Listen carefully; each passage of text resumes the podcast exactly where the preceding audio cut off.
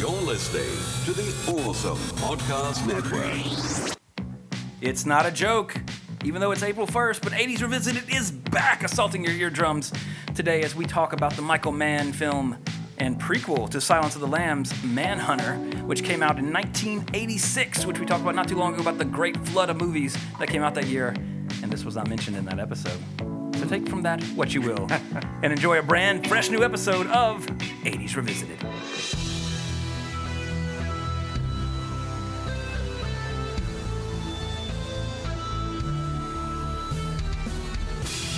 Is 80s Revisited. I'm your producer, Jesse Seidule. And now, your host, Trey Harris.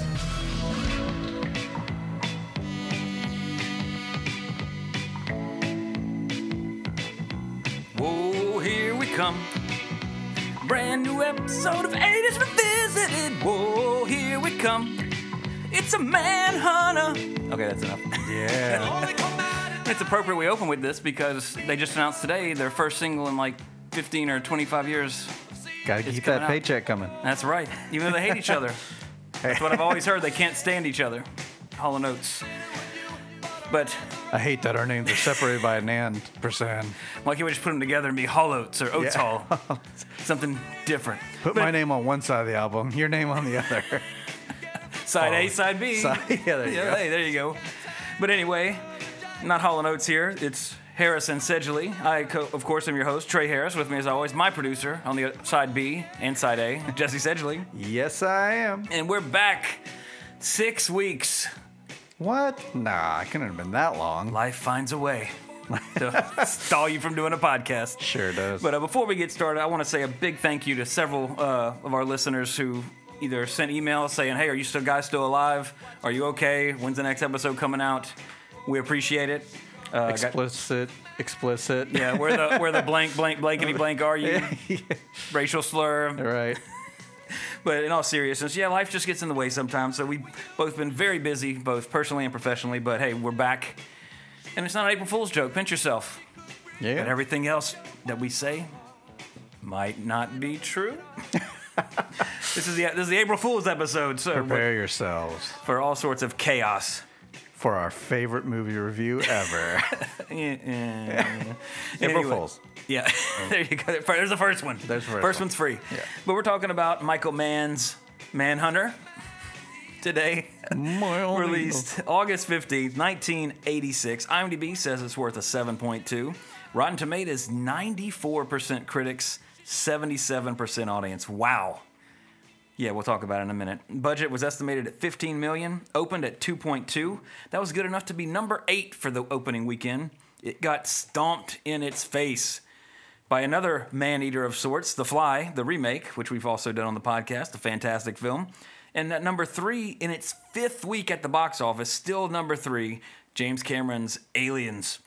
And wow, number six, Top Gun in its 14th week. Again, uh, a few episodes ago, we talked about how 1986, the uh, first half of it was really relatively slow, but then starting with the release of Top Gun in May, just a roller coaster every week, movie after movie after movie, hit after hit after hit. And this is no different. Although Manhunter was not on the best of list for that year, in my opinion, but more on that in just a second, as I said. Uh, domestically, we're growing gro- gross 8.6 million, so it didn't even make its budget back. I couldn't find any info on worldwide or rentals, but as in typical fashion, usually it possibly broke even. But so we'll just assume that based on what we've seen Good fortune. in the past. Yeah, and I, actually, I guarantee you, it's probably broke. It's made its money back now, simply because this was, in fact, the first Hannibal Lecter film. What? What? What? You didn't know that? Well, allow me to enlighten you. Allow me to retort.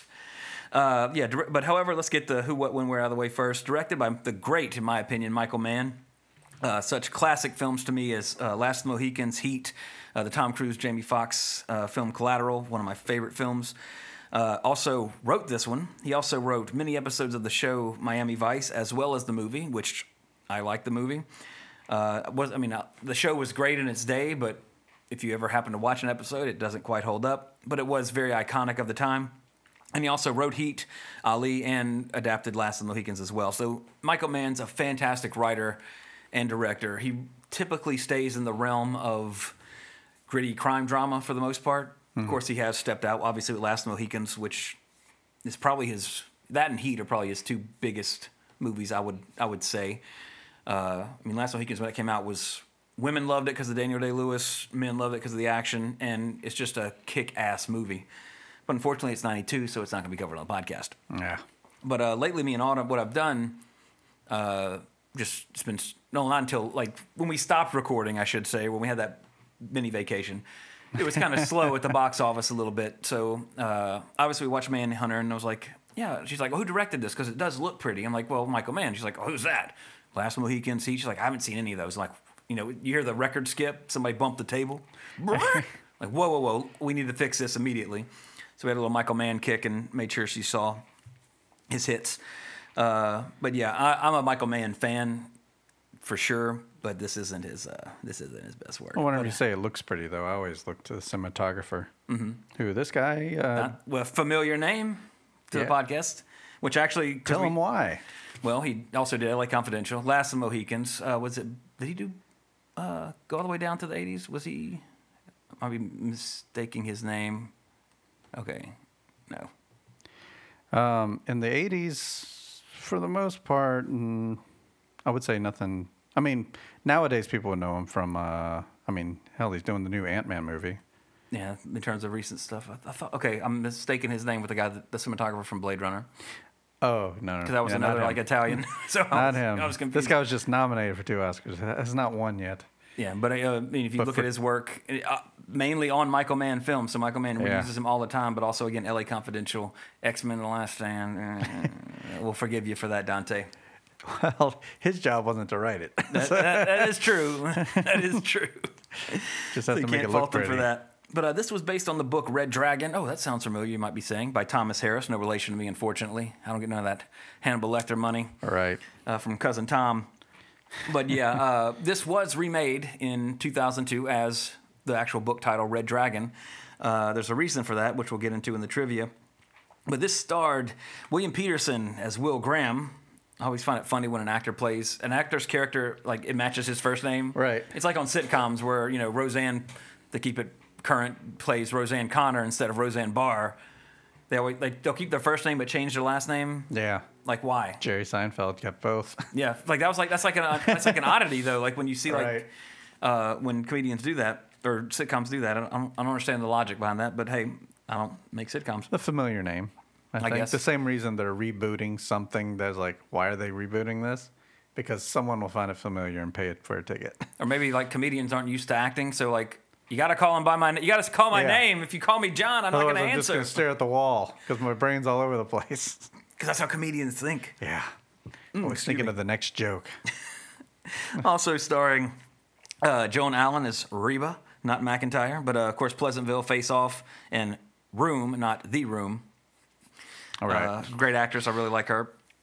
Uh, Dennis Farina, everybody's favorite TV wannabe tough guy who took over hosting Rescue 911 from William Shatner, uh, was uh, Jack Crawford, uh, the role that played by yeah. Scott Glenn in Silence of the Lambs. But of course, Get Shorty, Midnight Run, tons and tons of television. You've, never, you've seen Dennis Farina. for sure. I'd say he's a B-list mustache. He's not Selleck A-list, but he's got that. He's got that mustache. He's he's able to get away with it without looking child molestery. uh, uh, Tom Noonan uh, as Dollarhyde, uh, RoboCop 2. Which, quick aside on RoboCop 2, that is a very unfairly judged sequel. I watched it just the other night because Autumn had never seen it. And when I re- did my research for this, film, I was like, oh, uh, and he also played uh, the Monster Squad. He was Frankenstein, by the way. That's the other big thing uh, that you would not recognize him from because you couldn't tell Right. Uh, from the makeup, but he wasn't that. And he's a veteran of the podcast. But RoboCop 2 is watching it just recently, especially with the way this country is right now, is a very prophetic movie. uh, Detroit goes bankrupt and gets bought out by corporations, which is pretty much actually happening. Sure. Uh, RoboCop gets turned into a more PC version of himself because he's too violent, which is happening today. Yep. Also, I mean, it, it's the the original is untouchable. Amazing, amazing film. But RoboCop 2, honestly, if you haven't seen it in a long time, give it another watch. It's actually a lot better than you probably remember it. And it's much more uh, relevant today than it was in its time, which makes it when it came out ahead of its time. So in decide on RoboCop 2, but he's also the uh, the hatchet axe throwing guy in Last Action Hero.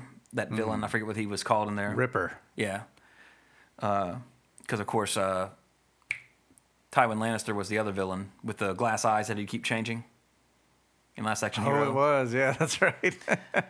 That's, nice an under, that's an underrated Arnold film. Oh, I watched know, the hell out of that. That like- Mm-hmm. was one of those v- few VHSs I had. I remember seeing it at the theater and just like, this is so awesome. Yeah. Let's see where it was. Uh, Stephen Lang, you might you should recognize him. He was Lounds, but also Avatar one through five, which just totally ruins the movie since he died in the first one.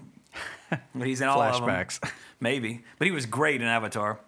He's a great actor, period, in my opinion. Uh, but also Tombstone, Don't Breathe, uh, which fun. I haven't seen, but I've heard that that's actually a really good horror movie. The character he played in Avatar versus the character he played in Tombstone. uh, Ike Polar Clanton. opposites. Yeah. Always opposites, running away. for sure, Man. for sure. And like he he he really wanted to play Cable. Like I see this, you see this all the time on Facebook. So and so really wants to be in a superhero movie. That's fine, but you gotta you know talk Yeah. to your agent. But he would have been a fantastic Cable. Sure. Brolin, he's got Thanos. They should have let Stephen Lang do it. If you look at him in uh, Avatar, that's fucking Cable. Like he he like he was badass in Avatar. Great villain, great actor. Period. Uh, Kim Greist was Molly Graham. She was also in Brazil, Throw Mama from the Train, and Homeward Bound, also known as The Incredible Journey. Uh, Chris Elliott, comedian Chris Elliott, uh, was Zeller. Also, of course, Cabin Boy, Groundhog Day, veteran of the podcast with The Abyss. Uh, almost done. Frankie Faison was Lieutenant Fisk. And strangely enough, he was also in Silence of the Lambs, Hannibal, and Red Dragon. But you recognize him from those, not as the character he played in this, but as Barney, the uh, prison guard slash caretaker of Dr. Lecter in those. And speaking of Dr. Lecter, uh, in this film, the only time cinematically it was not performed by Sir Anthony Hopkins, Brian Cox, in case you didn't know that, was the original Hannibal Lecter. And in this film, also, it's spelled L E C K T O R instead of the traditional L E C T O R. Yeah. yeah. Uh, for some bizarre reason, they changed it for the movie, which it's never like made apparent in the movie. I guess is how it's spelled.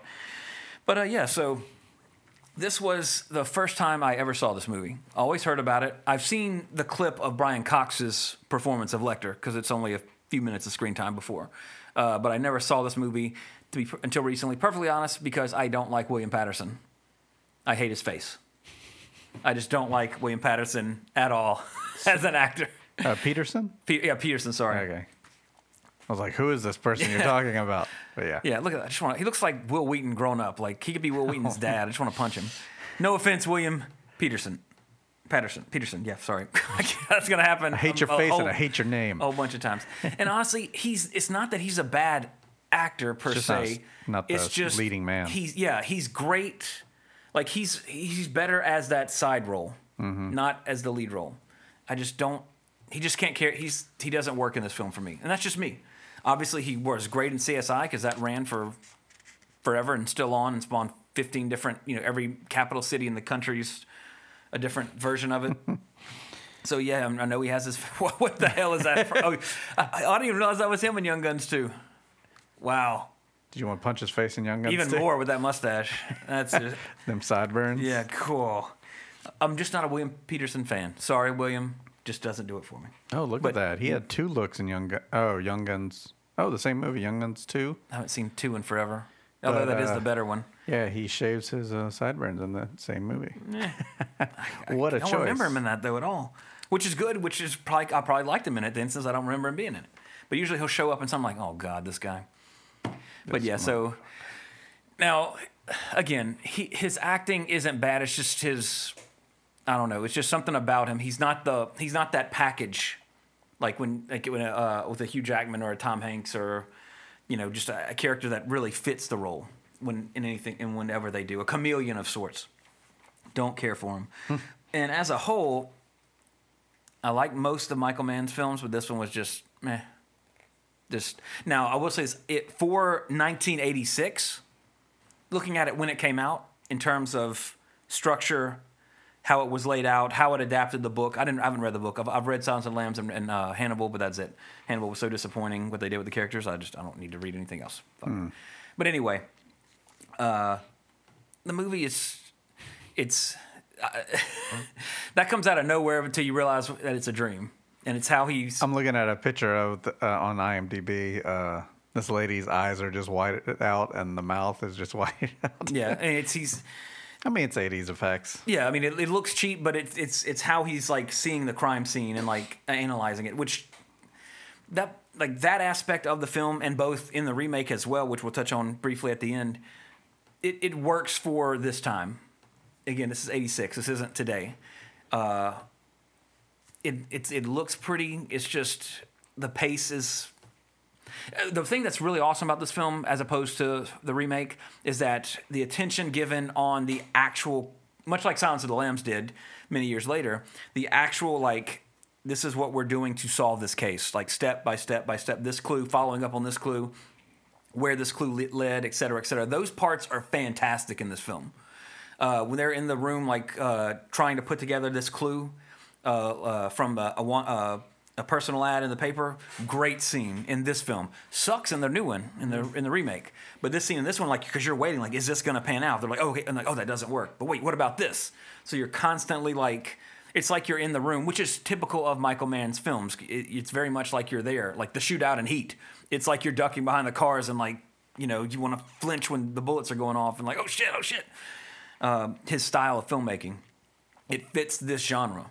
Like, no disrespect to Silence of the Lambs, but how how it, that, another what if like if Michael Mann had done Silence of the Lambs, how interesting that would have been. I mean, of course, Jonathan rest, Demme, rest in peace, won the Oscar for it. Not again, not discounting that, but Michael Mann's style of really fits this series, which just is the first. Again, this is the first in the series of the Hannibal Lecter films, and uh, you know, I mean, of course, Silence of the Lambs is untouchable. You can't touch, you cannot touch that film in terms of the Hannibal Lecter series. Although I've heard Hannibal, the, the television series, is actually really, really good, but that's apples and oranges, uh, TV to movies.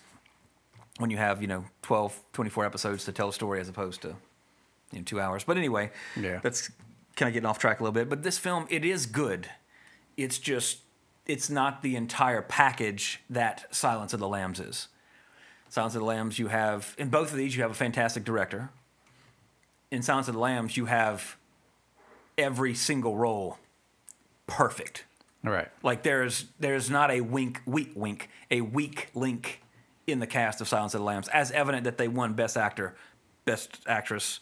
I mean, it swept the awards. Excuse me. Five Oscars. Yeah, the the the top five: picture, director, actor, actress, and did he get a writing one too? Or Yeah, best writing. yeah, I mean that's it's not a trifecta, uh, not a quad, uh, quint quintfecta. I don't know. And even nominated for best sound and best editing. Yeah, which the editing, because after watching Manhunter, uh, what we watched Red Dragon, because I'd never seen that one either, because Brett Ratner directed it and fuck that douchebag, which I always knew he was a douchebag, and every, now everybody knows he's a douchebag. Uh, but we also re- Secrets out. But we also rewatched Silence of the Lambs, and it's just the editing in that film is so perfect because having not never the first time you watch that film when they ring the doorbell to where you think it's Jamie Gumb slash Buffalo Bill's house, and the editing is you know ding dong, and he goes up, he knows that somebody's out there. He goes up, he opens the door, and it's Clarice and not the SWAT team. Hmm. Perfect, perfect. Like the tension, like that's why Silence of the Lambs is so good. You have everybody has their A game in that film. It's just amazing. Right. That's what's lacking in this film. You have great directing, you have great editing. The ancillary cast is really good because, but again, it's it's all it's on when it gets to the ensemble parts, like when they're de- actually doing detective work and putting the pieces together. It's great because people are saying, you know, because you're following everything everybody's saying, and you're you're you're getting the information as it's happening until they reveal until they show you the killer, which isn't until like movie's like two hours long, and I think it might be like 30, 45 minutes in before you even see the Tooth Fairy, which is the killer in this one. You know, you got the Tooth Fairy, then you got Buffalo Bill, and then you got, well, I can't remember if they actually called him the Tooth Fairy in Red Dragon or if he was, they didn't even give him a moniker. Anyway, forgettable movie on that regard. Uh, Manhunter is better. Uh, there, however, I will say this about Red Dragon, or might as well just compare them now. Red Dragon starts with a scene from the, well, part of the book that's never shown, which is Jack Craw, not Jack Crawford, uh, what's his name? Will Graham, William Peterson's character, in this one and Ed Norton's character in the first one, like he knew Lecter, and he's a sort of he retired from the uh, FBI wherever he was working, the police force, whatever it was, I don't remember. Uh, but he retired after he figured out Lecter. He basically put Lecter away the first time, and he he almost died because Lecter stabbed him, and then he caught Lecter like in the confrontation. They show that in Red Dragon, different from the book. However, it's it's still a cool thing to see that. That's the worth of Red Dragon is to watch it. It's it is always worthwhile to watch Anthony Hopkins portray that character because that that is a man acting like that is true acting like he doesn't blink he mimics certain animals the way he talk the way he does things like he researched he put so much work into that character and it shows every single time he's on screen even in red dragon with horrible direction There's a reason why people talk about Silence of the Lambs and they're not talking about Manhunter. Exactly. When it comes to that character. Exactly, and that, and also, Brian Cox. Speaking of that character as Lecter, he is creepy and unsettling in Manhunter. Like he like he did he did that character justice before Hopkins. But let's not beat around the bush. Hopkins came along and said, you know, all right, Brian, thank you. This is how it. This is how this character needs to be. Heath Ledger versus Jack Nicholson. We'll see that that's up for debate because Sure. I mean I like Jack Nicholson's Joker a lot. right. Uh, again, not discounting. Again, but he same was he- situation. yeah, he was starting something. yeah, Um, I mean, not to take away from the comics or anything, but starting something on film. Yeah, that then instantly, you know, which I hate. I hate when the comics change for the movies.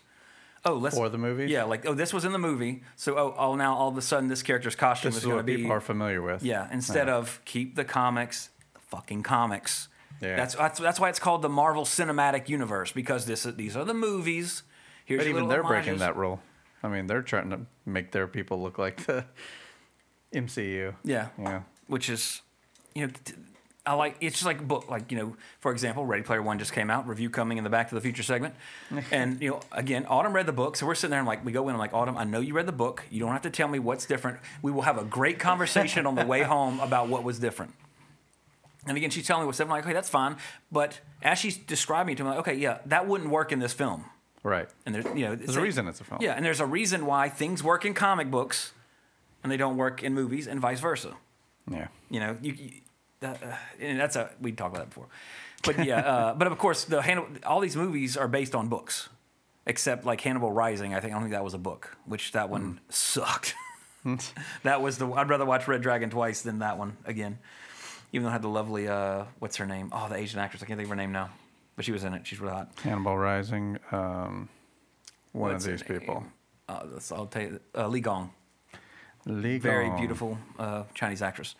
Stars in a lot of Asian films, uh, Chinese films. And speaking of Michael Mann, she was in Miami Vice. Uh, but anyway, yeah, Manhunter. If you haven't seen it, and you've seen Silence of the Lambs, Hannibal, even if you've seen Red Dragon, it's worth watching. Especially if you've seen Red Dragon, just seeing the differences. This is it's a great example of one adaptation. How one, how it's a great adapt, it's a great example of how much a director matters as well as script. I mean, it, it's a it's a good example of everything. You have two adaptations of the exact same book, and two very different end products. And when you when Manhunter is done very well, it is a crime drama, whereas Brett Ratner directed Red Dragon as a Hannibal Lecter film. Mm-hmm. Like, and not to where like uh, he made Hannibal Lecter the main villain because he's not, but it's like, yeah, I'm gonna do what you know. There's all these. He copied all these shots from Silence of the Lambs because he's a fucking hack, and I hate Brett Ratner, and I'm glad his career's over. He never deserved to direct anything. But anyway, yeah, if you haven't if you haven't seen Manhunter, I recommend it. On that regard, it's not it's not the best in the series by far. It doesn't necessarily hold a candle to Silence of the Lambs. But again, we're talking 1986, not 1990, whatever whenever Silence came out. Uh, for its time, Manhunter, I would say, was ahead of its time in terms of how it made this movie at that point in the world of film. Because again, this is 1986. You're a Top Gun, Aliens, all the big hits we mentioned before. Uh, and this is a very unique film in that time, in that time frame of cin- uh, cinema, to be perfectly honest. So uh, definitely worth checking out. It's worth seeing Brian Cox's performance, and you know, again, just the way the way they handle the detective work is so good. You're just like I, I was thoroughly invested in those scenes. So well done. And also, it's 1986. I don't have the internet, so when they're looking stuff up, I think that's a Bible verse. Dude runs out, you know, and like they're in a room, a conference room, where they have to like where they have the current every all the day's papers to pull. Yeah. Like to cross reference stuff. They have encyclopedias. They have a Bible. He has to run over, grab the Bible It's off hard the shelf, mode. and like you know, they're putting the pieces together, like different versions of the Bible and everything. And it's just, it's really good the way it's done. So, if you're a fan of this, the Silence of the Lamb series, or if you're a fan of the Hannibal Lecter series, I guess a better way to put it, it's this is worthy canon of that. And I would say, although you don't have Hopkins' performance in it, Brian Cox does very well. Uh, and this is better. If you're watching like that series, it's better. You know, you watch this, then Silence, then Hannibal, and then you're done. Yeah. Uh, you don't need to see any of the other ones. That guy's got range. Yeah. Super Troopers. Can't wait for part two. He's like he's, he's like the uh, Scottish. I think he's Scottish. Go up. Did it say Scotland? I'm pretty sure he's yeah Scottish. Uh, he's like the Scottish Kurt Russell. He can do comedy, amazing, like to where you're rolling, busting a gut, and then he could he could scare the shit out of you with Hannibal Lecter. Does he actually have a Scottish accent? I'm, I don't I don't know if I've ever heard his real voice because he's always He was born in Scotland. But here's uh, some footage of him talking about Hannibal Lecter. It was kind of odd, and my agent rang me up. My English agent was my our English agent, a guy called Jeremy Common. He he rang little me. bit. and he Yeah. Said, oh, Brian, he said I've. Um, Well, I've also he did a lot of stage work in England, so he, he, he probably lost a bit of the Scottish, got a little more English. But he's Right. always, I mean, he's in adaptation. He's playing uh, the famous uh, screenwriter. Forget his name. Wrote the book. Oh goddamn. Adaptation? uh, Robert McKee? Yeah, which Yeah. is a real person. Uh, and my brother went to a seminar where, where about screenwriting from Robert McKee. Much like in the film adaptation, he said Brian Cox like was Robert McKee in that film. You're like, which why is Brian? Why is Brian Cox on stage? he just does it. He, they pay each other off. Like I can't make it. Can you go do this? wow. But yeah, Brian Cox, phenomenal actor. But yeah, anyway, uh, so it is recommended for sure. Uh, Jesse, I don't suppose you've seen it. I have not. I mean, you've seen Silence. You, have you seen Hannibal or any of the others? It's been a long time since I've seen any of those in the series. Did you but, see um, Hannibal Rising or Red Dragon or Nope. Never even watched the NBC show. don't you? Well, see, that's the thing. I'm like, I'm interested in it simply because I've heard it's so good. Right. And uh, Mills Mikkelsen, the villain from Doctor Strange, uh, Mm-hmm. Swedish actor, I believe. Uh, he's Hannibal in that, and like when I saw that casting, I was like, okay, that dude's cre- like that. He's a good actor. Right. He's been a villain. He's always a great villain. Mads, that's it. I forgot what I said, but Mads, that's it. Yeah, Phen- phenomenal actor. Uh, like I could see him. Like that is a good call to take on that role of Hannibal. So, and I think it's all on Hulu or something. It's uh, the seasons are on one of those streaming services. Um, Yeah, I mean, So, according uh, to IMDb, you can watch it now with Prime Video, just like you can Manhunter. There you go. And uh, actually, only three seasons. So yeah, Oh. click on season one. I just want to curious how many episodes it is. Yeah, it, it, only from 2013 to 2015. Because I want to say you know news came out it got canceled, but then it uh oh they don't, they don't have 13 numbered. episodes. That's not bad. I might actually start watching that. Yeah. Yeah, I'd hate to start a series that doesn't end, though, Yeah. unless they did end it. Yeah, I mean, I, I want to say like they didn't think it was going to come back for season two, but then like it got such a push in the ratings when they heard it was being canceled that they w- did another season or something like that. Oh, there it is at the top, thirty nine episodes. Yeah. Not a bad investment. But anyway, uh, some of the trivia real quick. Uh, during the filming of this movie, again, April August fifteenth, nineteen eighty six, Anthony Hopkins was playing King Lear at the National Theater. During the filming of Silence of the Lambs in ninety one, Brian Cox was playing, playing King Lear at the National Theater. An odd little bit of synchronicity there. Following in footsteps. but who was following and who? exactly. So, They're following each other's, not knowing it. Yep. And here's the reason this film was called Manhunter and Comic Sans font on the poster. Uh, the film was originally going to be entitled Red Dragon, which is, again, the same name as the novel. However, this, the year before, a film called Year of the Dragon became a box office failure, so producer Dino De Laurentiis decided to avoid a dragon, quote unquote, word in the title. Yeah, because that was a huge hit. Yeah, I mean, you don't remember Year of the Dragon? Year Jeez. of the Dragon. Mickey Rourke. 6.9. That's not a bad rating on IMDb. 1985. Oh, Michael Cimino, he did uh, Deer Hunter. That's going to be episode 210 or something. it, might, it just might be. Uh, now that I know Cimino directed it and it stars Mickey Rourke, I'm interested. I have no clue what it's about, but we'll might, we'll see where that goes. Uh, the production cannot get permission to film on board a commercial airplane, so Michael Mann booked his actors and crew onto a tw- uh, twilight, which we would call red eye flight these days, from Chicago to Florida, where the production was relocating anyway. A stripped down camera, lighting, and sound equipment were taken on board as carry on luggage, and they bribed the pilots and flight attendants with gifts of film crew jackets. and it's a short scene. They're just like, you know, he's looking out the window. So they actually shot that on a commercial flight. Because they cool. couldn't do the budget. That's that, and that's another reason to love Michael Mann. He'll he'll get he'll he'll figure it out. Yeah. Uh, the scenes where Will Graham is interviewing Lecter in the cell. Uh, if you, and I, I read this as I was actually getting to this scene in the film. Uh, if you watch it, the, uh, the the shots are set up so that the position of the bars, as it's going from Lecter's shot to Will Graham's shot, the bars do not move. So even when the shot is reversed, and you, you put your hand on the TV, and then when it goes, there's the, Oh. the bars are still there. The bars never change. It's like they're almost That's a static thing.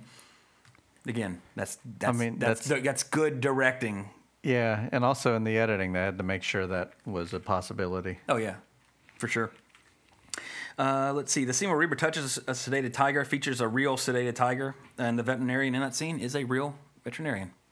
So you can tell. And on, it, that's not really not that big of a piece of trivia because it's blatantly a live tiger laying there. uh, I think in Red Dragon it was CG or like uh, I want to say me and Autumn laughed at that part in Red Dragon because I don't think it was good. I think it was blatantly like obvious that it wasn't there. Uh, anyway, uh, Brian Cox said in the DVD interview that he based his portrayal of Dr. Lecter on Scottish serial killer Peter, Peter Manuel. Uh, he killed about anywhere between seven to fifteen victims. Uh, according to Cox, the the following actors were considered for, other actors considered for the role of Hannibal at this time were Brian Dennehy, bleh, Bruce Dern, eh, nah, John Lithgow. He's a great villain when he gets the opportunity, Dexter. and Mandy Patinkin. Again, I've never seen that show, but I've always heard he's great in it. But my point of reference for Lithgow as a villain is Cliffhanger Wow. because you go from watching Harry and the Hendersons at my age, you know, back in the day, and then early '90s, Cliffhanger comes out, and oh, it's that and Holy shit, he's evil as fuck. he was like Cliffhanger's an underrated Stallone movie too, often forgotten, but it's a great action movie, and Lithgow is so good in it, such a great villain, and it's got Michael Rooker in it too. Before he became famous, I mean, he was famous, but you know what I mean. before he was, right. he was Before he got his hand before Walking off. Dead and uh, Yondu. So yeah, uh, and curiously enough, Michael Mann had initially considered fellow filmmaker William Friedkin, who directed The Exorcist, for the part of Hannibal Lecter. Uh, but when Dennehy, Brian Dennehy, a prospective Lecter, insisted that Mann see uh, Brian Cox in the acclaimed 1984 off-Broadway production of Rat in the Skull, uh, Mann Love instantly instantly wanted Cox for the role of Hannibal Lecter. Uh, and actually, Cox won an award for that, uh, Rat in the Skull, whatever that is. Never heard of that play. Uh, but anyway, his all of his scenes as well were shot in just three days. So they knocked that out real quick.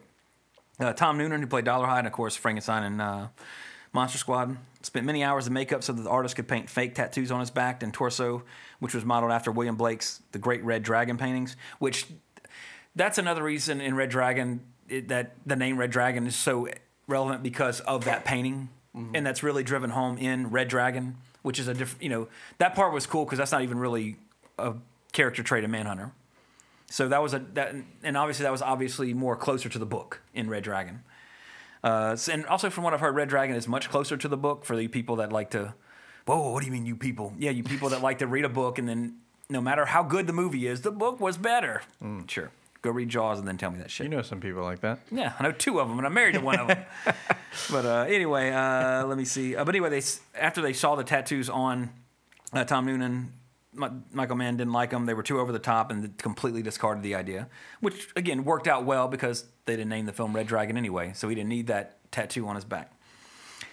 Uh, let's see. David Lynch was actually considered to direct, which would have been really interesting. Really, really would like to see that version of this as well as Michael Mann's version of Silence of the Lambs in an alternate reality. Uh, however, he ended up having a major effect on the future interpretation of the Hannibal Lecter character.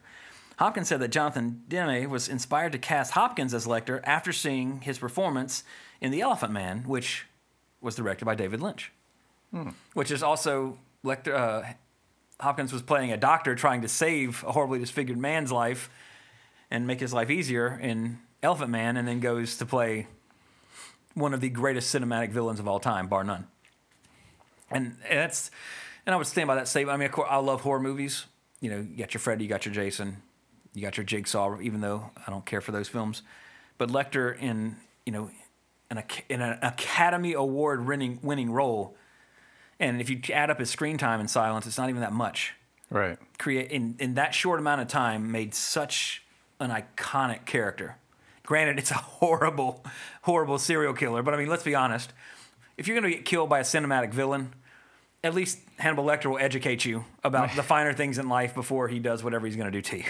So it's not a necessarily a bad way to go, as opposed to a horrible way of being murdered by Freddy or Jason or Jigsaw or any of the or Chucky or any of those people. It's within the realm of reality. Yes, as and that's that's what makes it. That's what gives it also that creepier vibe. Is that okay? This person could be real. Right. This is not a person wearing a mask that's unkillable.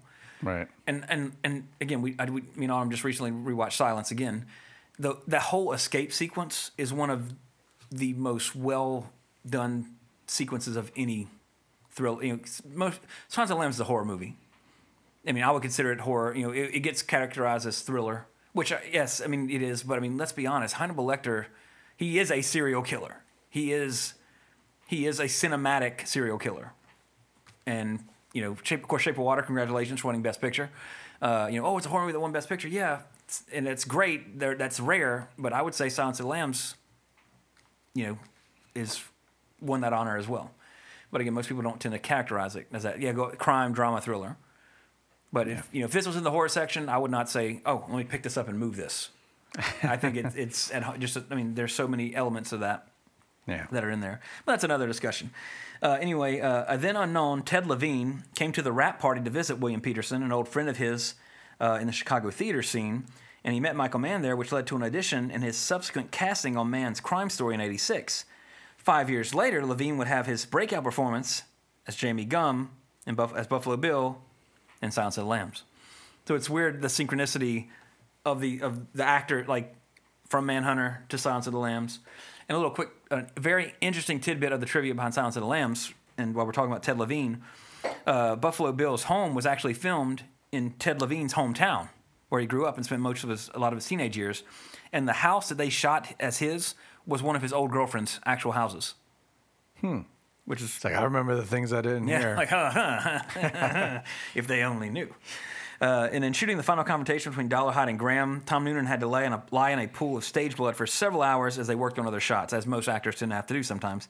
After all this time, the stage blood dried into a thick cement-like adhesive that practically fused him to the carpet, and they had to like basically break him out of it when they were done shooting. So oh man.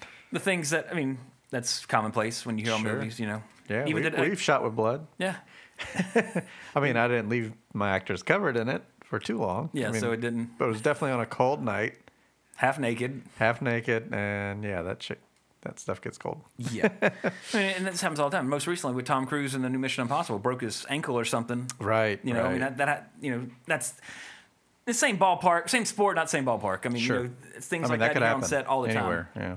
Yeah. So, but anyway, score wise, again, Manhunter, it's not. I don't think it's great, but it's got a lot of good things for it. And again, looking at it, looking at it then, fantastic. Looking at it now, yeah, it's all right. So weighing, you know, how how ahead of its time it was in '86 as to oppose how it is now, I would want to give it a six, but I want to give it a seven because, again, this is a 1986 film that, in all honesty, aside from the fact that I guess uh, maybe if I watched it on a Blu-ray or remastered version where they you know maybe made sure the negative was correct, color corrected or whatever, it probably would look like it was shot yesterday. It still looks good, and I, I think Yeah. that's the testament of Michael. Mann. Also, Michael Mann's style. Michael Mann's style lends itself to that little more realism in terms of shooting. There's you know, but it's shot well. It's you don't need the big dramatic pan over uh, when it pulls up to Dollarhyde's mansion. It's just simple. This you're seeing what people see Yeah. Excuse me, that make gives it that realistic aspect. So definitely, definitely worth checking out. Uh, better than yeah, it's it's probably the second best Hannibal movie. Ooh. I'll say that. Now Hannibal, speaking like the movie Hannibal, maybe if they got Jodie Foster back. Uh, I mean, Hannibal Hannibal isn't a bad movie, but I just really I think it's such a jump what they did with the characters to me. It just you know it's well it's well directed. You got Ridley Scott, you got Anthony Hopkins back. You have Julianne Moore, who is a poor substitute for Jodie Hopkins in this role. I don't I don't dislike Julianne Moore, but I mean, you're you're following up with an Academy Award winning performance, and it's it just wasn't worth it. Uh, Gary Oldman as Mason Verger, in an amazing makeup job. Completely, if, if they didn't tell you who played that character, I don't think I'd be able to tell it was Gary Oldman. Period. The the makeup that he's under in that. Probably probably just in his voice. If you listen close enough, when he's like Cordell. That's my Gary Oldman Mason Verger impression. Cordell, Cordell, what are you, Cordell?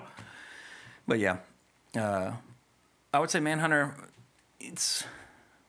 Yeah, I mean, Hannibal is a, a sequel, so you're getting more of the character, which is great. But Manhunter, in terms of just a film itself, I think is better than Hannibal. Hannibal, you watch for Hopkins. Manhunter, you watch for the characters in that universe. I would say.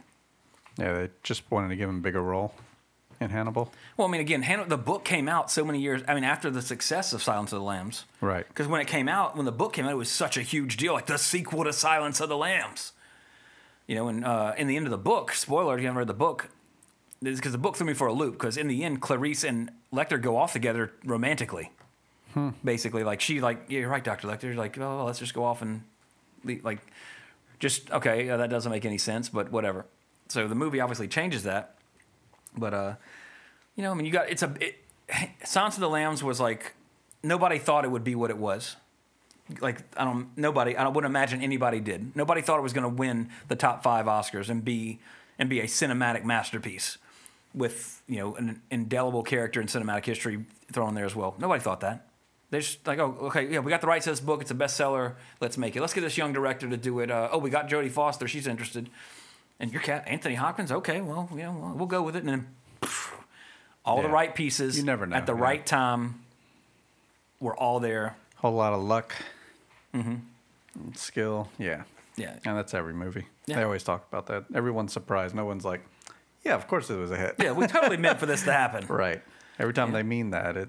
Uh, for example, what I'm forecasting, this is my prediction Solo. Oh, yeah, it's a Star Wars movie. We're going to make a shit ton of money. It's not going to make a lot of money. It's not, it's not going to make. It's not to make as much as they think it's going to make. That's my prediction. This is going to be the first Star Wars movie that. Okay, maybe we shouldn't have done That a young Han teeters Solo. off a little. I think so. I, I think it's still on the up. Um, I think, I mean, same with Marvel movies. They're still going up, and they're ha- have like 31 hours worth of movies Yeah. now. Uh, I think after Infinity War, Yes, that's when it start to yeah, drop. that's that because because of what comes with Infinity War. Yeah, we know what we. This is what we've been working for since day one. Right. We always knew that it was coming down to the Avengers fighting Thanos. You know, the the big culmination. Yeah. So, but after that, I want to see Ant Man and the Wasp because I loved Ant Man. I thought it was a it was Yeah. a fun movie. I want to see Captain Marvel because I love Brie Larson. and I like Captain Marvel. Do I really want to see like I don't know what I don't even know what I can't remember what else is beyond that. yeah, So yeah, exactly. I'm not excited. I'm excited for Infinity War. I'm not too terribly excited for what comes next. Yeah. So I agree with you there. But in the real world, again, this came out August 15th, 1986.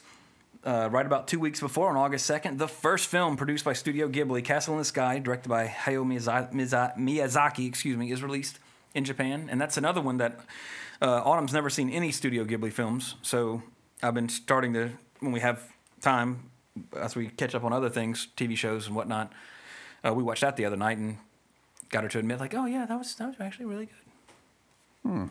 Not my favorite Studio Ghibli film, but nevertheless a beautiful, beautiful film. Check out those English voices. Oh yeah, instantly recognize Hamill, but then and Cloris Leachman, you, she's Yeah. you can tell and pick her out of a crowd. Had no clue it was Paquin and Van Der Beek. Andy Dick's in the mix. Oh, is he? Yeah. Oh God, Mandy Patinkin. didn't even know that. Yeah. But you can you can the second Cloris you hear Cloris Leachman, which oh that's Cloris Leachman, and you hear Hamill, and you're like, that sounds like Mark Hamill. Sure enough. sure enough, it is. And now, the Back to the Future segment, where we got a lot of stuff to catch up on. Yeah, the future is full of content. Let's see. Let me pull up my Facebook and see all the films that I've watched recently because there's so So- many. Uh, most recently, uh, as of just a couple days ago, Ready Player One came out. Mm-hmm. Uh, I don't suppose you've seen it yet. I have not, I will not spoil anything, but but we do plan on. hot damn, go see it. It's. I didn't read the book, but it's great. Right. I thoroughly. This is the film that I've been waiting Spielberg to go type. This is the type of film that I've been waiting for Spielberg to make for years. You know, this is the, it's the type of film I hoped he was going to make with Kingdom of the Crystal Skull, in terms of like that Spielberg magic. Not again, The Post was good. You know, I mean, uh, didn't care for War Horse. I'm thinking what else he's done recently. Well, you mentioned uh, Indiana Jones. Did you hear he announced the date of filming for part five? Yeah, I'm, I, all I can hope is that they listen to the bad stuff they heard about Kingdom of the Crystal Skull and Right. make and make up for it. I'm I'm It I'm starts hopefully filming in a year. I mean, that's pretty That's far still off. a long way off. April, what, 2019? That's, yeah, a little over a year. Yeah. That's not an April Fool's. Wait, I forgot about that. I need to be throwing. I forgot. Shit. But like Marion's supposed to come back, and Shia LaBeouf will not be coming back. Yes, thank God. That was so pointless. The best part of that was in the end where he goes to take the hat. I'm like, God, no, don't let him put the hat on. And, and, and Harrison was like, not yet, kid. I'm like, oh, at least thank you for that moment. Like, thank you. But anyway, uh, uh, Ready Player One, highest possible recommendation. Uh, it's like the battle scenes are like a Where's Waldo of nostalgia. It is, it's fantastic. But again, it is like one of those classic Spielberg films from the 80s and 90s. It, like his like his kids' movies. Like uh, of course I think he just produced the Goonies, but you know produced Back to the Future, but uh, it really captures it does a nostalgia good. In terms respectfully I should say. Uh, it doesn't it's there, but like Autumn was like, oh there's the Batmobile, oh there's that that's the guy from Mortal Kombat. Meanwhile I'm like there's so and so there's so and so boom boom boom boom boom boom boom, and it's not like it's it's not a cash in of that nostalgia. It's done to where like if you know what that's from, Yeah, you're you like it. yes, like it does a good job for it. Uh, it does a good job with what it's doing, and it's it's well acted. The score is great. That's a classic movie poster. Yeah. It's like something you'd see walking out of a movie in the 80s when they used to have movie posters, coming attractions in the theater. Like, It's like looks painted. Yeah. yeah, very Drew Struzani looking. But uh, actually, my only complaint is T.J. Miller's a voice in it, and I just don't like T.J. Miller because of recent things. And he's he's great in Deadpool. I loved him in Deadpool, Right. but he's he's always he's always that he's always that. Uh, okay, that's not that's a horrible imitation. You're talking about the accusations and oh stuff? I just don't like him. Oh, okay. I just don't- He's denying the accusations. Yeah, uh, I just don't find him. He's gr- like he's good in those little roles, like in Deadpool.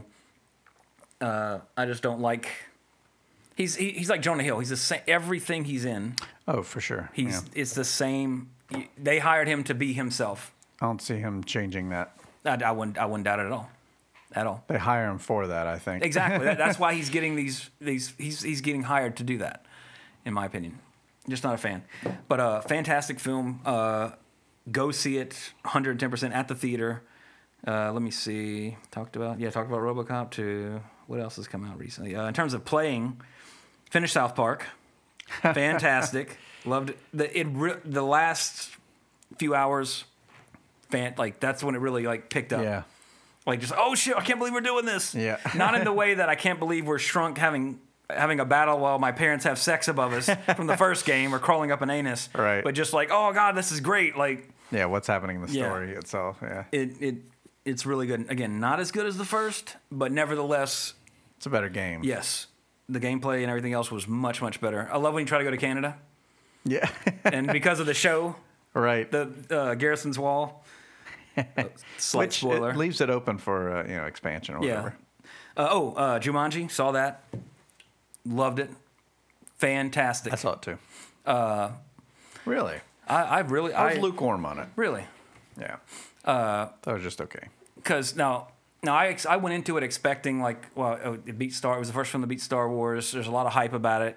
I'm not the biggest Kevin Hart fan, uh, but I, I, I may, again, I think it was one of those I went in with maybe because I went in expecting it to be pretty cheesy, that it, it was good enough to where it won me over. But I, and speaking of like 80s type films, I that it had that 80s classic kids film sort of structure to it.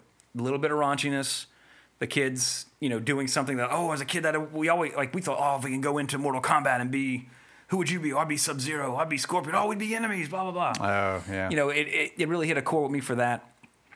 But uh, I, aside from uh, the guy that played Alex in the game, right. that that that that's the one I was like, really? That's like your surprise, like it was Nick Jonas. yeah. It, I'm not a Jonas Brothers fan. It should have been like somebody else. It should have been like like a Harrison Ford. Like, like it should have been like somebody you never would have expected to see. To me, that should have been Yeah. a big moment. Like, what the fuck? Like who? Like who is this? But like the second they showed him, like, oh, this is the dude's character from the beginning. Right. Yeah, yeah. Minor spoiler. no secret. Yeah, it was like if it had been just some random, like a different character, like his avatar was quote too close to, like you know. And Hmm. again, I know this is a kids movie, but also we've talked about before on the podcast, and we had emails about it. How you know they might be remaking Big Trouble in Little China. This is The Rock. The, the Rock needs to be his character in this, in Big Trouble, and it will be perfect. the inept hero who tries to act tough he was great in this. Like this was this was a this was the perfect role for The Rock. Unlike Skyscraper, which ugh, I don't even want to I don't want to see that movie. But uh, to where you know The Rock is great when he's doing uh, the over the top action or the over the top. Well, apparently he's the designer of the building, and something happens, and he's got to save everybody. And he also is a character that is disabled, so he has a fake leg. All right. It's Die Hard. It's some sort of Die Hard movie. Oh, okay. I guess it looks stupid. Like on it, like I love the again. that. I love The Rock. I will see this at home on my television, but it's just like this isn't like no. Like as much as I hate Fast and the Furious, he's great in it because he is a oh, he is a superhero. Yeah. You know, my boys need him. He's got an arm cast, so he flexes and breaks his cast. That is a perfect move for The Rock. I'm totally on board for that.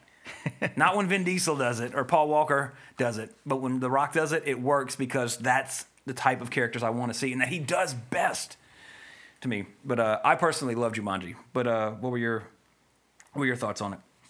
like I said, lukewarm on it. I mean, it was it was okay. It had some decent jokes in it and stuff like that. It just, uh, I mean, let's take a look at the writing credits. This has more writing credits than a Beyonce song. Holy shit! there were ten people credited as writing. Now, even just the screenplay alone has four, Four, people. yeah.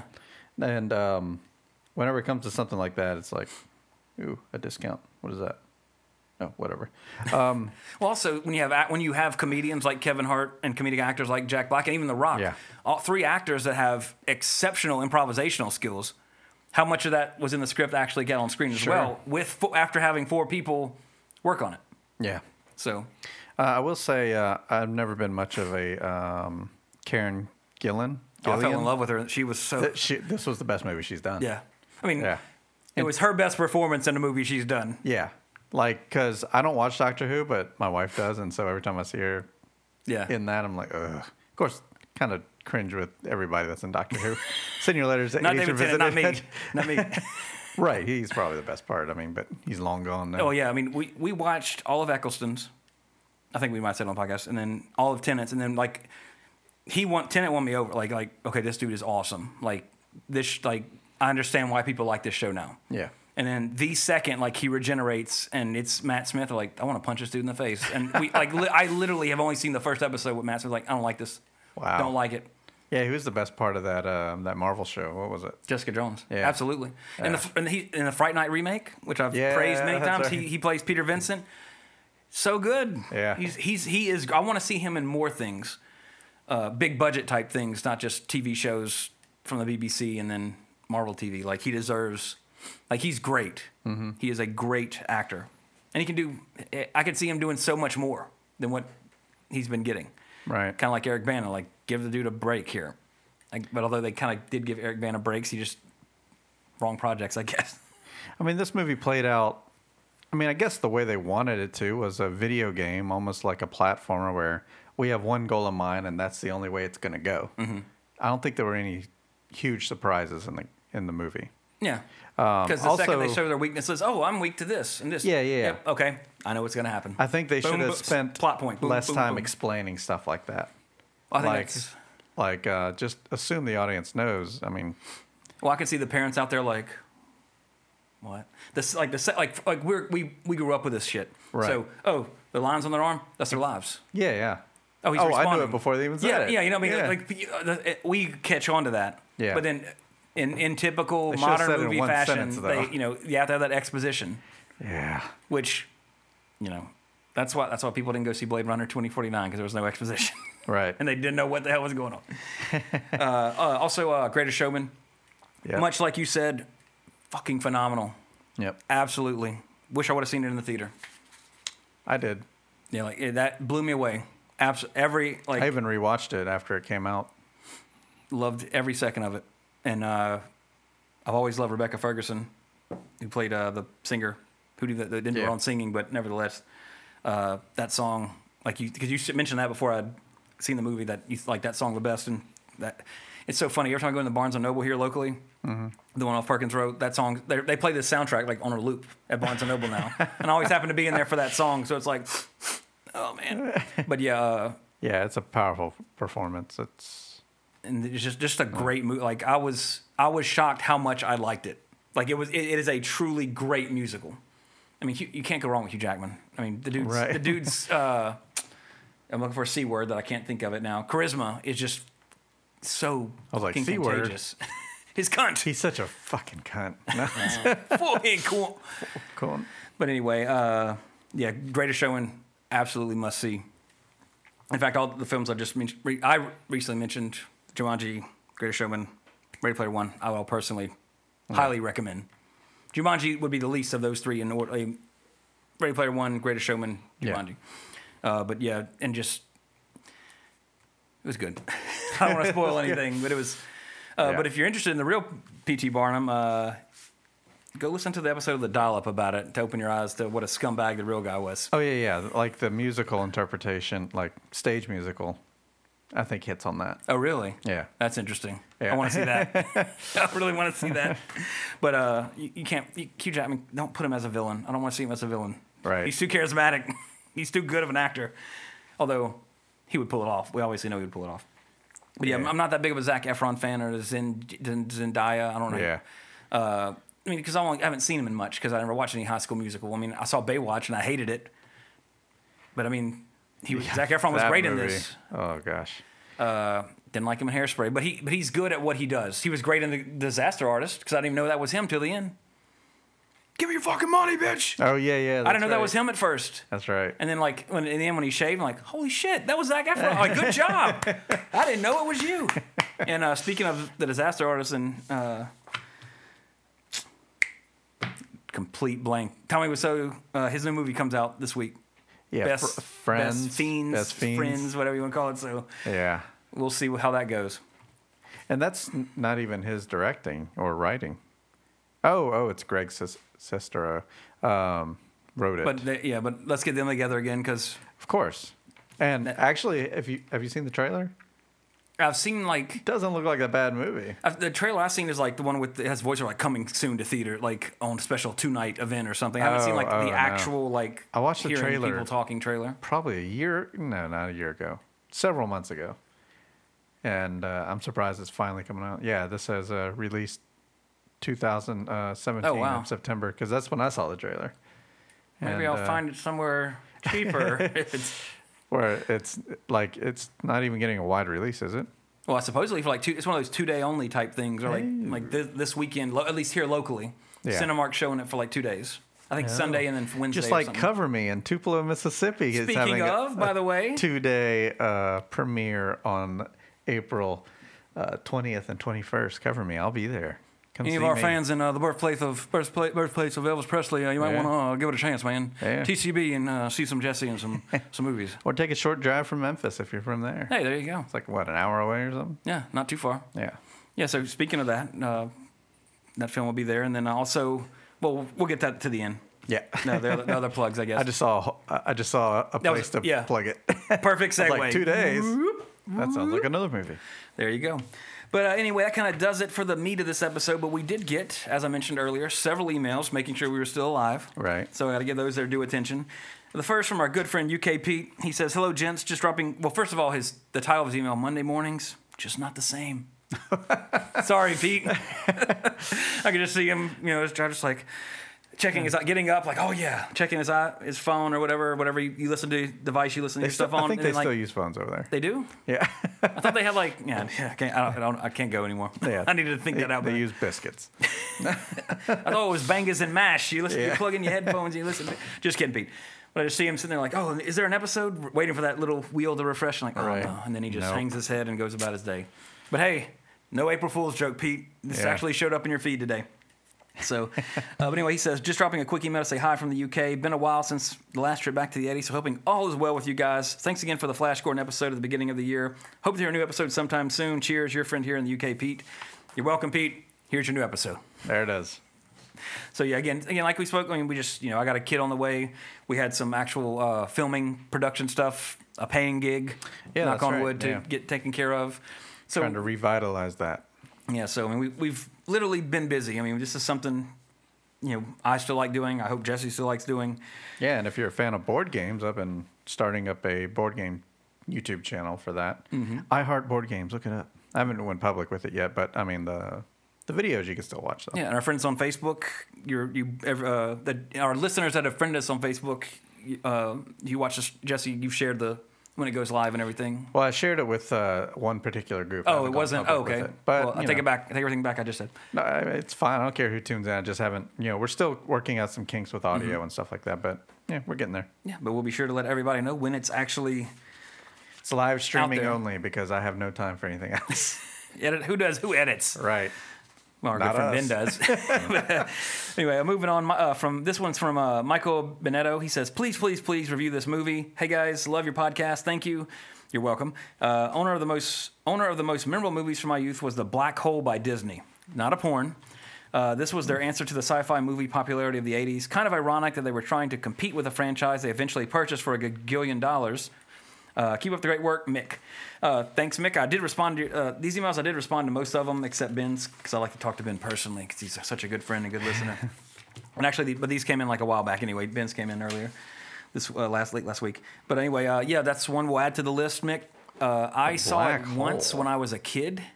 Is this this Wait. 1979 Oh, wait, thing? 1979. December 21st, 1979. But it could be like those. It was in the theaters in the 80s. So, Michael, you get had a, a few that crossed the line. Yeah. Yeah, this is Disney's. Okay, so what is this one? But I saw this movie one time when I was in daycare as a kid, and I, sorry, quick spoiler, having not seen it since then, I hated it.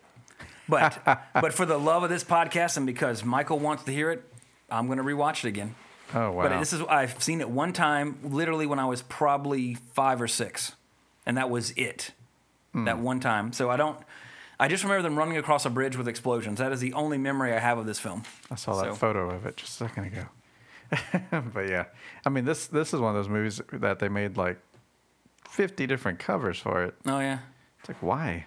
there. Yeah, Yeah. that- yeah. I remember that shot. Yeah. I remember something like that happening. Photo two of 61 on IMDb if you want to look at it. But Robert Forster, yeah, some familiar faces. But yeah, Mike will definitely get. Uh, I will get. We will get on that when, as soon as we can. And when you say Disney, I automatically think, oh, it's animated, Yeah, but it's not. this. You know, we- well, Disney used to make some kick-ass live-action films, but well, This was nominated for two Oscars. ooh, let's see, cinematography and visual effects. All right. Interesting.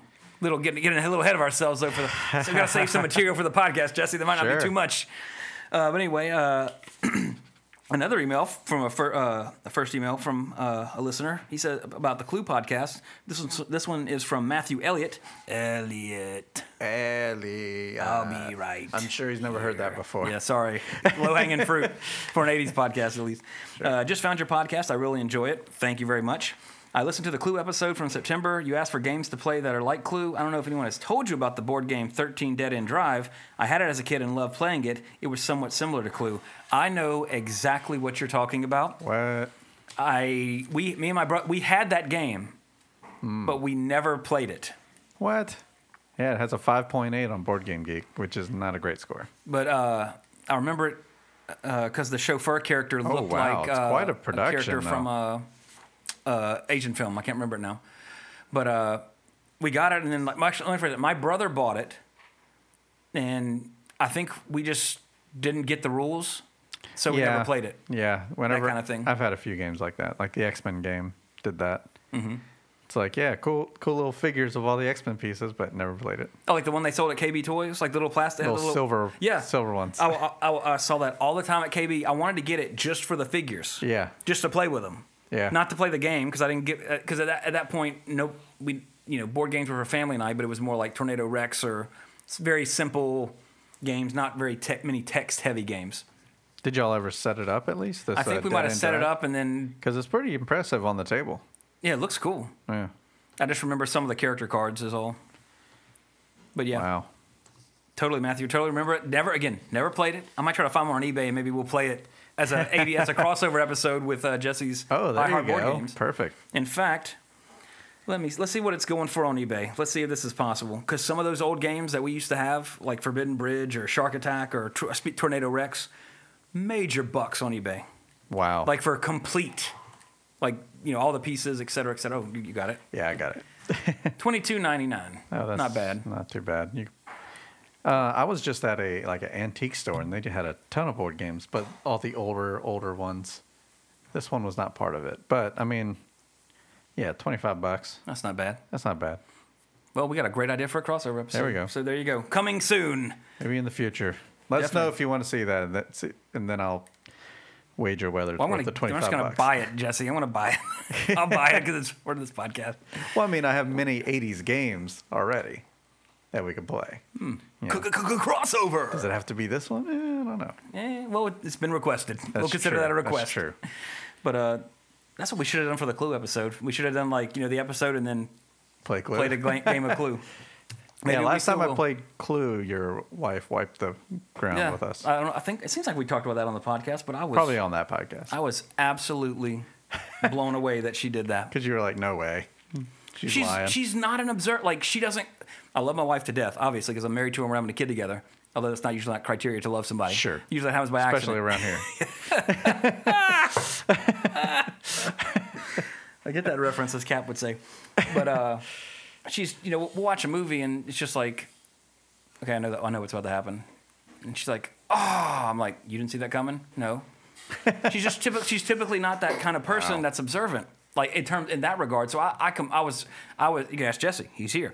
I was like, no, I was like, no, uh, uh there's no way. How did you cheat? Like, I was in, like, I probably got a little too aggressive. Like, there's no way you did this. Like, how did explain to me step by step? Wow. and she had it. She had it on lockdown. I was blown away. and then, yet, the, I'm saying this, and this, this is fun mode. Right. We, we call each other bad names all the time in front of each other. I'm like, bitch, you don't. I dropped these hints for Christmas, and you still gotta ask me, but you get you, you beat me in Clue. Well, it's like a 30 minute time frame. or That is true. Hour time frame. that is true. But uh, another email from our good another friend in the UK, UK Lee. Lee Bragg says, "Hey, hope you both are okay and all's going well." I think we've answered that, so everything's good, Lee. Uh, haven't been up to much. Had a few weeks holiday I, I had to use up and mainly watch some DVDs because we had pretty bad snow over here. So couldn't really drive anywhere. It doesn't help that I live in a quarry, so the road leading to it is very dangerous. Jesus Christ, Lee. Please be safe. I'm not sure if you're aware that when it snows in the UK, the whole country goes to pot. That's sort of like California here when it rains, because it Yeah. rains about two days a year in California, and people just freak out.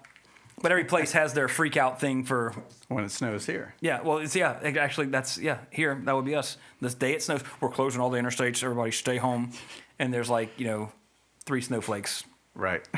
but over here, it's like because we, and that's that happens here because a few years ago we had a day where like it, like everything iced. It didn't snow, but everything iced over, and it was chaos. yeah. So then, typical Louisiana government. Okay, the next time we think it's gonna be anywhere close to that, we just shut the interstates down. Well, I mean, that happened. You're talking about this year, right? Yeah, no, a few years ago is when it happened. When Perry, when our friend Perry was a road deputy, Mm-hmm. where like all the roads were iced over. Nobody was had any concept of what that meant. Well, just a couple uh, months ago, it happened. Yeah, here they, cl- they yeah the interstate was closed for like three days. yeah. Well, I decided to keep working. You must have been through back roads and Oh yeah. Uh, Well, I had a fun time because no one was on the road. Yeah. I was like, let's see what that size can do. so I'm in. so I'm in thank God down- you're here. I'm in downtown Baton Rouge, and uh, I was like, this ice can't be that bad, right? So I get on the ice and I hit the gas, and I'm turning the other way. Yep. Yeah, so I'm just spinning down the road of downtown Baton Rouge. I'm like, somebody's watching this. Yeah, somebody. But okay, so I just take off the gas until it eases yeah, down. Yeah, just let it. But I mean, I think the main thing is just you know keep your cool. Yeah. You'll be all right. Um, but yeah, totally could have hit something because Yeah. I wasn't in control after uh, after. I, Yeah, once you start, Yeah. all you can do is try to direct it somewhat. But Oh no, I did. I mean, I just let you it just go, it? and yeah, and eventually I stopped. I was like, all right, reverse, and then keep going. I was like, I'm not doing that again. Let's go ahead and avoid that uh, future ice. but you know, you gotta you gotta experience it to know it. yeah, Yeah. and it's so it's one of those things like here it's so infrequent we don't know it. Right. No, you'll, Oh, you'll never know- know. it. I know it now. well, you learn not to. Like, okay, when they say go slow, Go slow. Go slow, Yeah. Because yeah. I could have easily have drifted into one- anything. Yeah, yeah. Yeah. I mean, fortunately, I knew there were sidewalks and stuff that were so going to catch bump. me. But it, yeah, yeah. That's Good. that's well, I'm glad fun- you're still here, Jesse. Wow, I wouldn't have died. I mean, I was downtown Baton Rouge. I mean, Yeah, it was downtown Baton Rouge. You had a light pole was going to cause a chain reaction. right Who knows what would happen? because it was, only that because there was nobody around. Yeah. Well, again, I'm glad you're here. but Lee goes on. Oh, go ahead. And because I owned the business, so if it would have crashed the truck, I would have been fine. Been like, that's on me. But uh, much like here, over there in the UK where Lee, uh, Lee is, uh, trains are canceled, airports closed, and the roads are so bad, even if it's three, three or four inches. Wow. Three or four inches is a lot. We we did get about that this true. year or last year with the snow we had, but again, they closed everything, so everything was fine. Anyway, it's all melted now, but it gave me a chance to stay in and watch things. I was very impressed with It Follows. Good job. I like that one as well. It was very tense and it's a very original idea and creepy that it didn't talk, just followed. I completely agree. Very underrated horror, horror movie, but a very original one, in, especially in recent memory. Uh, I've also been watching a series called Black Mirror. Have you heard of it or seen it? Seen every episode, bro. I'm still catching up. I, I enjoy it every time I tune into it, Mm-hmm. but because it's like something I don't need to keep watching the episodes. Yeah, it's not like continuous. if I have a spare hour, hour, I'll watch it. Yeah, although there are tie there are little things that tie Oh. certain ones together, but it's not to where like you have, you watch them back to back, but like you'll see, oh that dude has those eye things from that episode, or Mm. oh that's the app that dude was using in that one, et cetera, et cetera. Little it's little touches. Cosmetic. yeah, I mean th- basically it's getting at that most of these stories happen in the same world, yeah. different times or whatever. But yeah, but uh, Lee says very good in all caps. Uh, highly recommended. Also, Wind River was very good. And have you seen a mockumentary called "What We Do in the Shadows"? Yes, Wind River. Wind River was amazing, absolutely phenomenal. And it's funny you mentioned "What We Do in Shadows" because the writer of our next email and good friend and two-time, two-time guest on the podcast, Ben Wyatt, uh, recommended it to me when I said I didn't like Thor Ragnarok as much as he did. Uh, but I haven't seen that. It is on my Amazon list. Just haven't watched it yet. But he goes on to say, very funny about a camera crew that follows a group of vampires, a bit like This Is Spinal Tap. Has some very funny parts in it. Anyway, looking forward to your next show. All the best, Lee. Thank you very much, Lee. All the best to you as well. Uh, I will be watching What We Do in Shadows soon, and I'll be sure to let you and especially Ben know what I thought of it. And speaking of the Tasmanian devil himself, Ben Wyatt, in his email, which he sent last week, he says, "Hey guys, it's been forever, and I have some spare time, so I thought I'd finally get an email into you guys. No rush, Ben. We were, we. Yeah, it's been no forever rush. for us too." but uh, first of all, what's up with the podcast? My Fridays at work have been ruined because I haven't got you guys easing me into the weekend. Again, apologies. Fridays.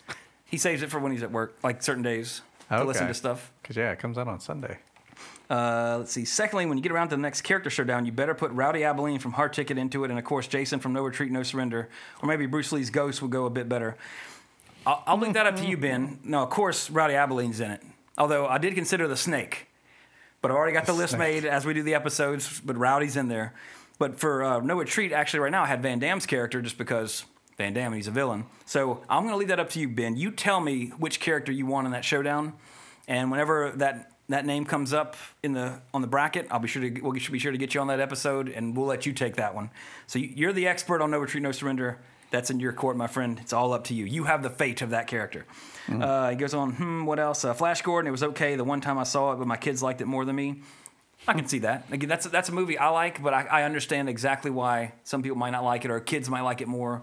It's like a coloring book in terms of the color scheme. I mean, it's very it's very loud, Yeah. which I can definitely see why kids would like it. Uh, Night of the Comet I watched a few years ago, and for what I remember, I think and I, I enjoyed it more than you, Trey. Eh, it's just it could have done. Oh, we talked about it on the podcast, but you, maybe you did. I don't know. Uh, I don't need to watch it again. Although uh, the girl was pretty cute. Uh, Three O'clock High. I've never seen it, but assumed it was a stoner movie. But I do want to see it. It's funny you mention that because when you think of the title, Yeah.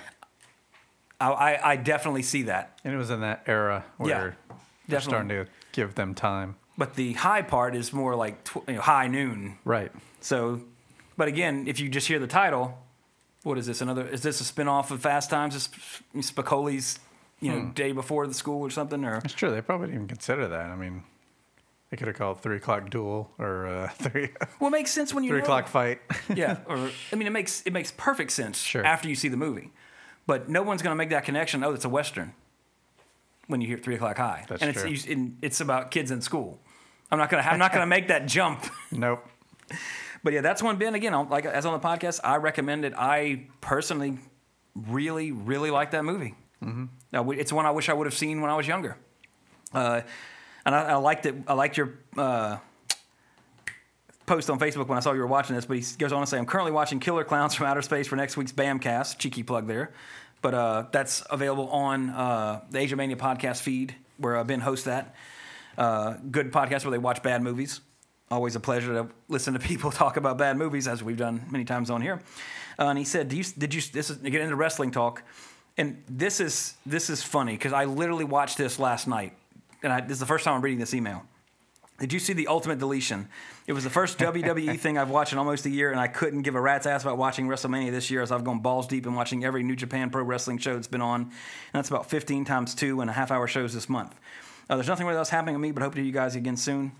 XXX. Well, OOO to you too, my friend.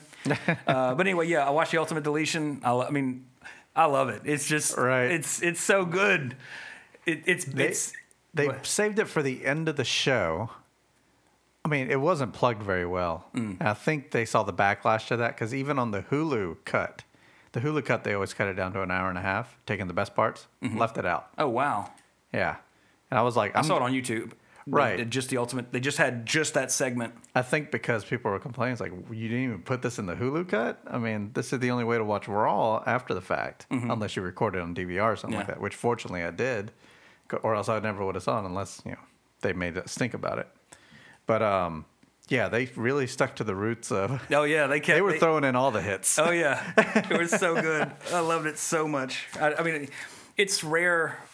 I mean, when I watch some wrestling matches, because again, I only watch usually watch the Royal Rumble, and then I don't even know if I'm gonna get the network again for WrestleMania because I don't even know if I care enough. You can just where they're- watch it here. Where they're going with it. uh, you know, so but this that was I had a smile on my face from start to finish, just laughing and just just enjoying wrestling. Right. You know, it's not like it's a superior match. Like, chair with wheels, mower of lawns. I'm like, this is so genius. Like, how are not, how is this not being eaten up? It's so good. And it didn't help that the uh, Michael Cole, the main announcer, is like just downing it the whole time. It's like this is so stupid. Where you know, here we go, another waste of time and stuff like Whatever. It's like why? Are, you, I mean, I understand they need to have stances and stuff like that, but give that to one of the other people. Yeah. I mean, not to the not the main guy, or I don't know. It just See, leave it to the audience or something. No, I don't know. So you watched it on Raw. Yeah. Did they have the crowd noises during it, or was it just kind of like when they on the broadcast you just um, saw it without like you know crowd reaction? I would. I think it was without crowd. Okay, because I thought it was on YouTube. I'm just assuming like the pop. I'd like to know like the pops it was getting All right. as, as they were watching it because I, I mean, as a wrestling fan, well, the internet. I popped. loved it. It was Yeah. so good. And then a funny, the funniest thing to me are all the memes now with uh, Bray Wyatt's other characters. Like since Bray Wyatt is deleted, Right. Who's he gonna come back as? They were showing like his other like They were- his uh, jobber characters, like oh so and so is gonna come back or Well, I think they said something like uh, "Woken Bray Wyatt." You know, he's just going to be just oh that'd like, be awesome. Let him do a tag since Just like Jeff brother- isn't coming back anytime soon. Even though he made a little appearance. Yeah, I was I was shocked because I didn't. I, I, when did this air? Did this air last week or? recent, very recent. Okay. yeah, probably last week. Yeah, 'Cause no, then- two weeks ago. Well, then that would, that would either have been right before or right after his uh, DUI, Right, they probably filmed which was it pre-filmed. before, yeah, so yeah, but But I mean, I don't think that's going to affect his career. I hope not. The reason he's not in there is because of injury. Um, but yeah, I think WrestleMania is a great time for Woken Bray, Bray Wyatt to come along, and then their tag team. that would be so like that. that. would be enjoyable. That would be so enjoyable. He'll, he'll be the brother Nero Yeah. type. You know, Or Sister Abigail. he comes out in drag. Yeah. That would be awesome. There you go. sister. Abigail. Brother Nero is not here. But, Sister we're talking to George Washington, I've given been given the power to resurrect you from the lake. What the lake of deletion or Yeah. Lake, yeah, what is it? The Lake of reincarnation. or- Reincarnation. yeah, that's it. So good. God, I, And that's just them using what they have. yeah, that's just TNA. a carbon copy. Right. of They're like, we have no budget or anything. Do something at your house. Yeah, yeah. And it I mean, worked. what a great way Genius. to do it. Yeah. Absolutely genius. Like that's you could tell he's a truly creative person because of this. I mean, if and I can't give credit to anybody who came up with it as well because they don't really give credit that Yeah, way. mhm. But assuming that th- that's a pure Hardy thing, what a great idea. Yeah, for real. Yeah. And because I mean, I was because you know Autumn doesn't. She she knows the Hardy Boys because she used to watch. You know, Jeff's cute. You know, like back in the day, like that's that, that's what she knew. And like, well, you know, like because back in the day, you know, Jeff was the one that got the big spots. Sure. In the match. Matt was never a bad wrestler, but Jeff was the one like, no, no, Jeff, don't do it. You're gonna break him in half. Yeah. Climbing up the you know the ladder and then looking down and like, nah, going higher. And then like he was the one doing the senton bombs. He was the off first- the Titantron and everything. He's the one to go singles. Yeah. Yeah. So you know, Matt kind of didn't necessarily get a short end of the stick. He was always he was always a good wrestler, and then he had his big feud with Edge and Lita, which was really real. but then now, like this, like this is what they had that whole time. Like he in TNA was able to just fuck it. Ah! Yeah. This this character Came up with an accent that doesn't exist. this character is ridiculous, but it is so good. It is so entertaining. Mm-hmm. Yeah. Like I'm, I'm a perma fan of that character. No, The second they appeared at WrestleMania, was it WrestleMania last year? yeah. Uh, yeah. When That was know, first to that pop and just like everybody was like, please, like let him, please get the like let him be that kid. Like Yeah. bring that and and who does he feud with? The best person to feud with, Bray Wyatt. Yeah. Aside from maybe the Undertaker, but that, that wouldn't have worked. But you have two good people, and I didn't see any of the promos leading up to it. I don't even know how those went. They were uh, just like one cam, dead on face. You know, Typical like holding the lantern. It was or going just- back and forth, like them smack talking each other. I mean, there wasn't much. There wasn't much in ring. It was all on screen. Good. That's what it should have been. Yeah. Just like the old days. You know, Mean Gene, I want to tell you when I'm gonna. You know, th- that's that's where it works. That's where it's good. Instead of you know whatever. But yeah, I been loved it to death. And again, thank all y'all for uh, sticking with us to our you know impromptu break. But you know, whenever we can record, we're gonna record. And if there's ever something that you know, if, you know, you will know before we stop.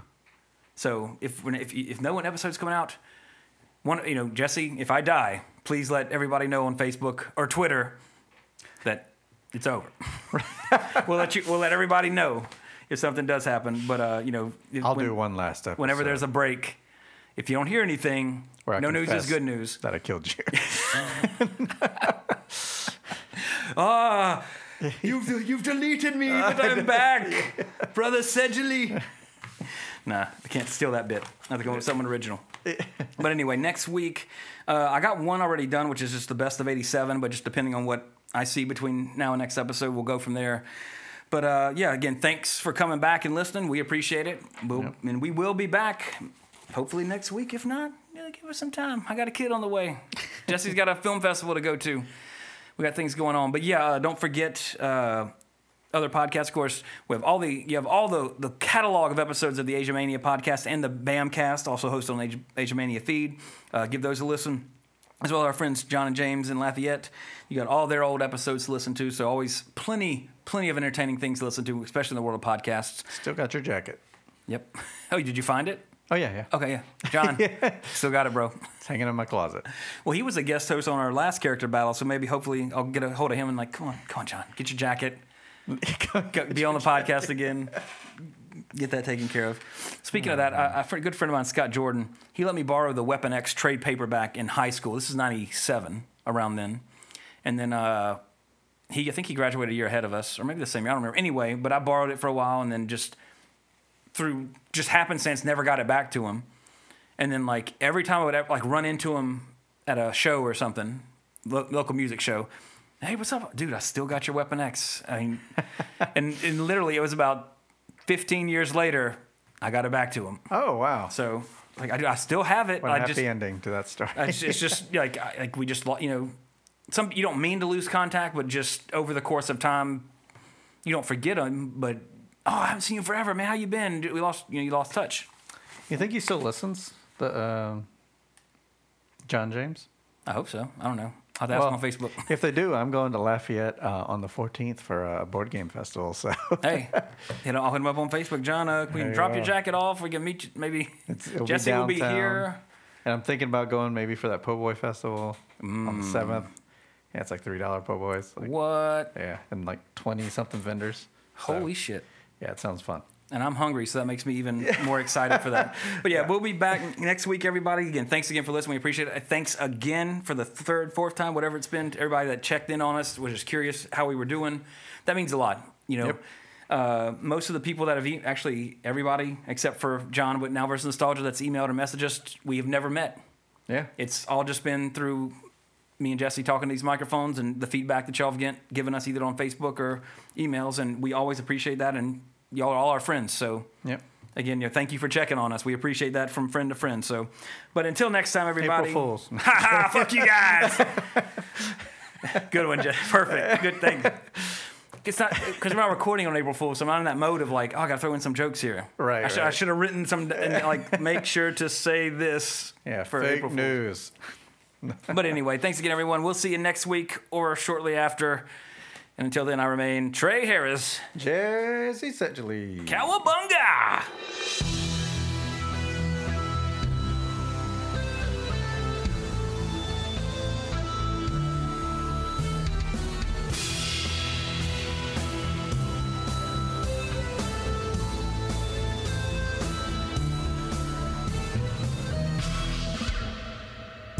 Find this show and more on facebook.com slash awesomepods and follow us on Twitter at awesomepods.